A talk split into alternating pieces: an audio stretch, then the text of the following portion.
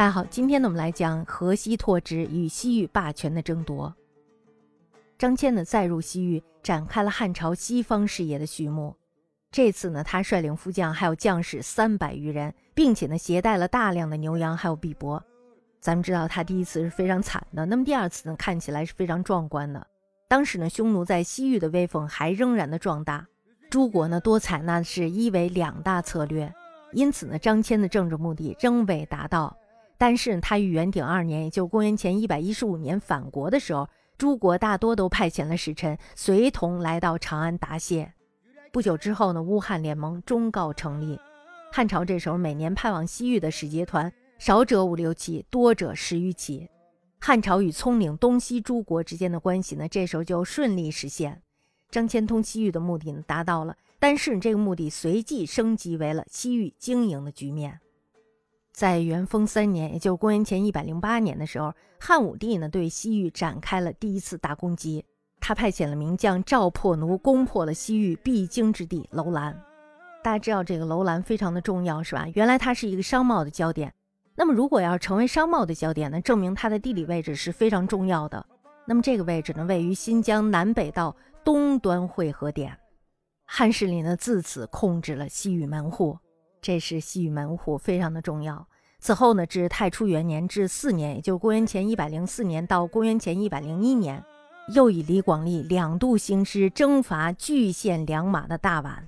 大家看，这个国强就是气粗，人家不给他马，他就去打人家。这一役呢，前后出动了二十万人，杀伐惨烈，葱岭东西大感震动。诸国呢，这时候就纷纷派遣子弟入朝效忠服从，怕了是吧？来做人质了。汉朝在西域的声威呢，这时候就步步的走上了巅峰。同时呢，汉朝的驻防军队也从敦煌向西延伸，屯田于曲利国，建立了在西域最早的军事据点与交通中途补给站。终于在这儿有补给了，证明这个地方非常的安全，也就是说它是我们的地盘了。与此同时呢，匈奴在漠北总决战当中失败了，然后呢，他们就向西集中。西域北道的压力呢，这时候就加重了。匈奴且继续怂恿楼兰拒汉，以避绝汉室。也就是说呢，他们想让楼兰把这个大门关上，把汉朝关在门外。昭帝的时候呢，就派遣了傅介子诱杀楼兰王，然后呢，又另立了亲汉的新王。那么这时候呢，就把他的国名改为鄯善，并且呢，迁国都至南道，接受了汉屯田兵的保护。于是呢，这时候西域东部的局势就澄清了。大家这时候也看出来，匈奴他们也是举步维艰了。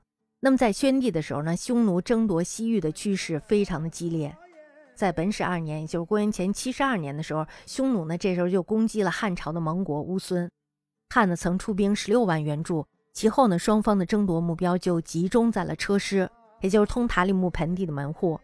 车师的土地是非常肥美的。那么，在缔结三年，也就是公元前六十七年的时候，汉驻西域的使节郑吉发动了西域诸亲汉国兵万余人及屯田士兵千五百人，击破车师。其后呢，车师就沿着天山南北路列散成为前后两部及山北六国。神爵二年，也就是公元前六十年的时候，匈奴爆发内讧，右部是主王先贤率领万余众降汉。